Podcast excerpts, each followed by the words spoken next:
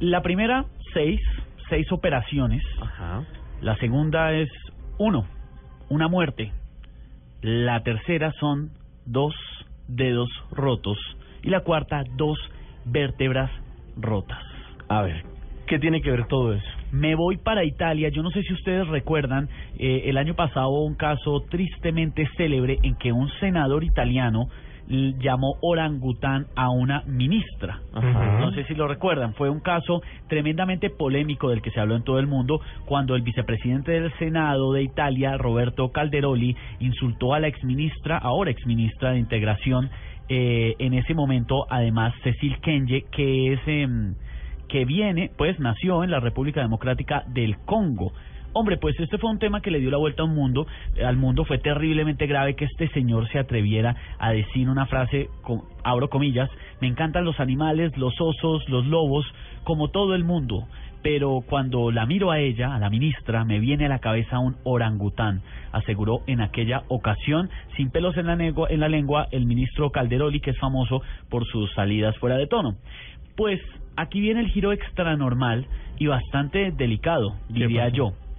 El senador Calderoli sostiene que el papá de la ministra Cecil Kenye le está practicando magia negra. Él sostiene que después de este terrible incidente le han venido le han venido practicando un eh, procedimiento que se llama macumba, que se refiere a magia negra de origen africano, razón por la que él dice que las seis operaciones que ha tenido en los últimos meses, la muerte de su mamá, dos dedos rotos, dos vértebras rotas y varios eh, varias visitas a la sala de reanimación lo han llevado a pensar que está siendo víctima de magia negra e incluso realizó un llamado público a la exministra y a su papá para que dialoguen, hombre, y, y lleguemos como lleguen como a un trato en el que en el que el hombre pues no no sufra más, pero él dice que le están haciendo magia negra y quiere como que esa situación termine. Oiga, pero resulta increíble pensar que hoy en pleno siglo XXI todavía se le dé tanto crédito a este tipo de cosas. Además que un ministro que primero había ofendido, ahora sale con el rabo entre las piernas, como se dice popularmente, a pedirle casi que perdón a su colega para que le quite el la brujería que le hizo. Yo no sé si es superstición o qué es, pero mire, Calderoni, el, el senador, eh, también le contó a los medios de comunicación que amigos de Nápoles le habían regalado un amuleto de protección precisamente para defenderse de esto y que no le duró un día. Tenía forma de pimiento rojo para alejar a los malos espíritus y se rompió solo. Increíble, Aunque ¿ah? ustedes no lo crean, eso es más común.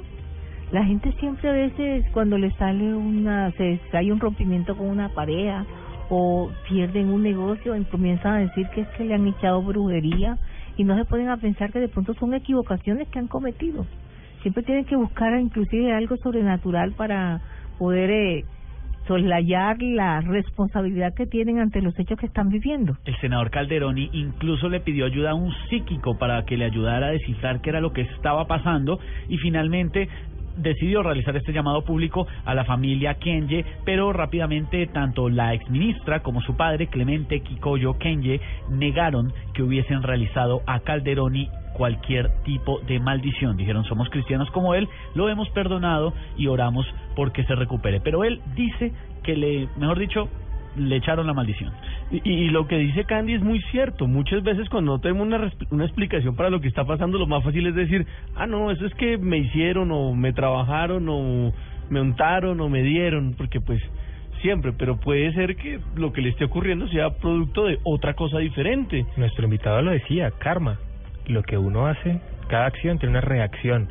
Y ahí él tal vez está buscando explicaciones hacia afuera de cosas que tiene que revisar hacia adentro de su comportamiento y en otras actividades que haya hecho. Sí, si el hombre es un tipo que se sale constantemente de tono y suele insultar a las personas, ¿cómo le va a decir a, en pleno siglo XXI a, a una mujer eh, que viene del Congo y que ha logrado ser ministra en Italia y decirle orangután? Pues esto es gravísimo y de pronto sí puede ser por el lado del karma. Lo que es cierto es que ha buscado todo tipo de ayudas eh, en medio de, entre comillas, también un negocio que se mueve mucho alrededor de este tema, ¿no? Claro. Tanto de los que dicen Sí. que le pueden hacer eh, este tipo de rituales a los otros como los que se quieren sacudir o quitar los supuestos maleficios o brujerías. Seguramente.